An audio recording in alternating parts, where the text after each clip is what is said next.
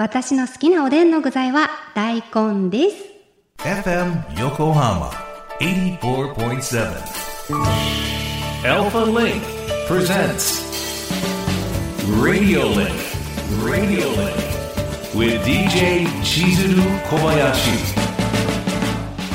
小林千鶴がお送りしています エフエム 横浜アルファリンクプレゼンツレディオリンク。ここからは物流モノシリンクのお時間で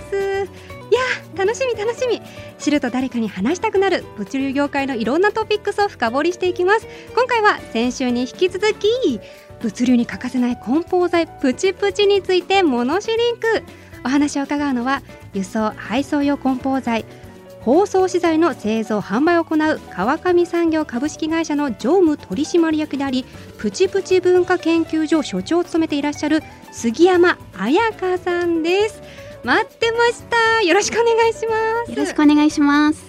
前回はねプチプチの基本情報などをメインにお話を伺いましたが、もう前回お話ししきれなかったことたくさんありますので、早速ねプチプチと質問させていただきますが、まず簡単なようで意外と難しいプチプチを使った上手な梱包の仕方について伺っていきたいと思います。そもそも所長、はい、プチプチって表と裏あるんですか？そうですよね、うん、あの本当によく聞かれることではあるんですけれども、ええ、答えはないんです。No!どっちも表でどっちも裏ってことですか？そうなんです。それであの、まあ、プチの面と平らな面あるんですが、うんうん、えーと、どちらも干渉能力は変わりません。ほうということで表裏がないんですけれども、うんうん、あとは使い方ですとかお好みによって使い分けていただいてます。ほう例えば物を包んで、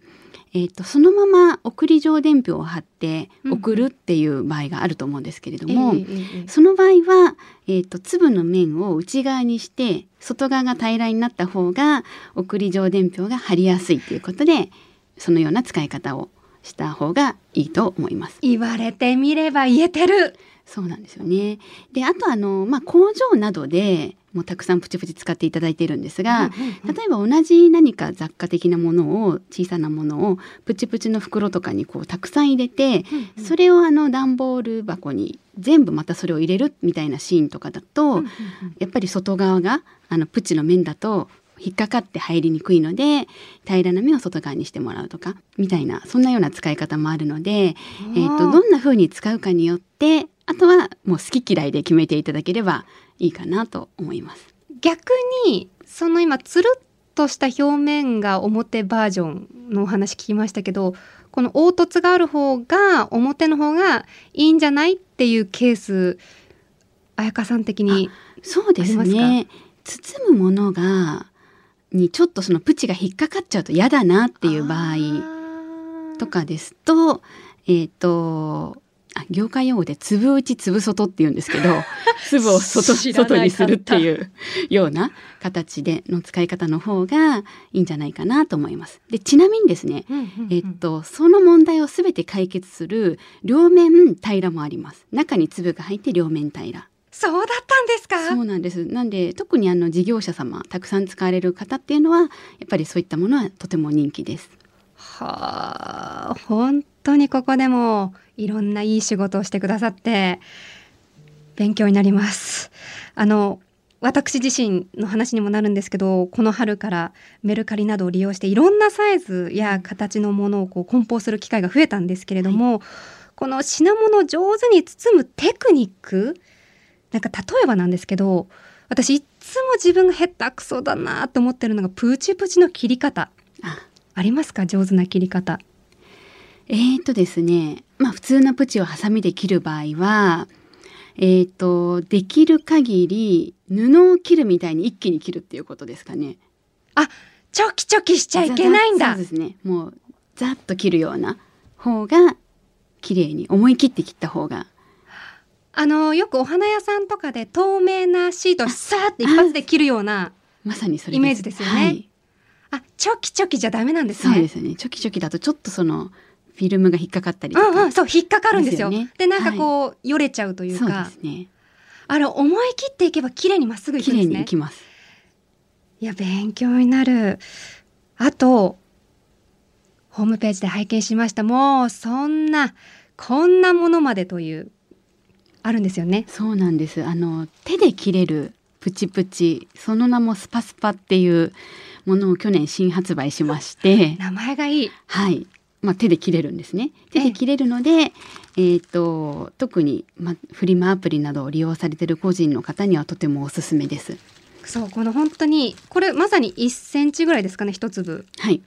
の四角い形、丸じゃないんですよ。四角がもう綺麗に列をなしていて、ちょっとよく見ると太い隙間があるところがねあるんですよね、うん、はい、でこれはどうやって実際使うか、ちょっとじゃあ彩香さん教えてください。あ、じゃあ切ってみましょうか。切ってみてください。はい、もうその太い溝のところで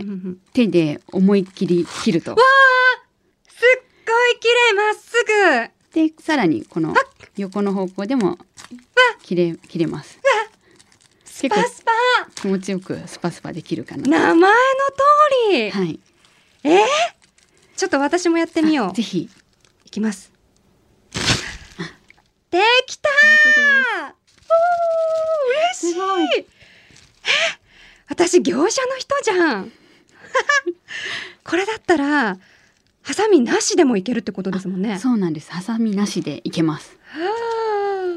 嬉しい。あの普通のプチプチは千鳥配列なんですね。千鳥配列、はい、整列してないんです。あ、確かにこう交互してる感じ、うんうん、はい、でこのプ, プチというか気泡のところを四角くしたことで完全に整列ができまして、そうすると一直線というか溝の部分ができるんですね、うんうんうんうん、まあ、それが一つ構造上のポイントで、あとはこの、えっと、包んだ時には破れずに切りたい時だけ切れるっていう相反するふたつのことを両立させるのがすごく大変だったんですけど、確かに、まあ、なんとかできて発売することができました。すぐ切れちゃったら梱包するときにね、ちぎれちゃったら意味ないですもんね。そうなんですね。守れない、はい、けれどもそのふたつを両立させるこの微妙な絶妙なバランスを成し遂げたのがこのスパスパ、はい、何本当にすごい。さあプチプチって今そのすごいスパスパというね高性能なプチプチがありましたけれども、断熱性能もあるんですよね。そうなんです。プチプチって空気の層があるので断熱性能がとても高いんですね。で、あの巻いたりしてもすごくあったかいし、あとは冬場とかは、えーと、ガラス窓に貼ると、うん、暖房効率がアップが期待できるんです。節電節電につながるかなと。で、暖かい空気を外に逃がしづらくなり、うん、えー、冷気を中に入れにくくなりますので、えー、結露防止もしづらくなるというような効果があります。すごい。いや、結露しちゃって私そのレースカーテンがカビちゃったことがあるんですけど、そうですよね。そういうのもなくなる、はい、ひょー、そうですよ。断熱ってことはその空気が入ってることは保温もできるっていうことで、そうですね。すごい。なのであのよく、えーと、当社の方であの災害があったりするとプチプチを、えー、寄付させていただくことっていうのも多々あったりするんですけど、うん、避難所であの結構便利に使えるんですよね。下に引いてあったかいとか、くるんであったかいとか、あとちょっとあの危ないものもプチプチを引くとあの安全に歩けるなどで受け入れてくだされば、そういった時に避難所にお送りさせていただいてますし、あの横浜市の方もですね、あのそれ用にいくつか導入をしていただいてるっていう箇所もあります。いや、日常だけじゃないんですね。そういった災害時にもプチプチは私たちのことを包んでくれて守ってくれてたんですね、はい、荷物だけじゃない、人も。そうなんです。ありがとうございます。そういったところで梱包以外にもプチプチって利用されてるんですよね。そうなんです。まずはあの前回の時もお話しさせていただいたプチを見るとこう潰したくなるっていうことから、うんうん、まあ、潰すことの他に、えーと、やっぱりちょっと何でしょう、工業製品の割には親しみ感があるキャッチーな存在だとは思うんですけれども、広告の素材みたいなものに使われたりとか、あとはあのプチプチって独立したセルの集合体なんですね。ほう、えっと、そのプチとプチはつながってなくって全部独立したプチなんですけど、うんうんうん、この構造が ジャクサ の方あの宇宙の開発の ジャクサ の方からするととてもいい構造だっていうことで、はい、実はごねんほどあの ジャクサ と共同プロジェクトで宇宙ステーションの太陽光パネルのコア材に使えないかっていう基礎研究ということになるんですけれども、あの続けています。えー、であのこの独立したセルの集合体の構造がなぜいいかっていうと、うんうん、あの宇宙ゴミと言われる宇宙デブリっていうのがありますよね、はいはい、でそれが衝突した時にプチの構造だと一箇所衝突して壊れても他に影響しないっていう対故障性がいいっていうふうに言うんですけど、うん、そういった構造だっていうことで着目していただきました。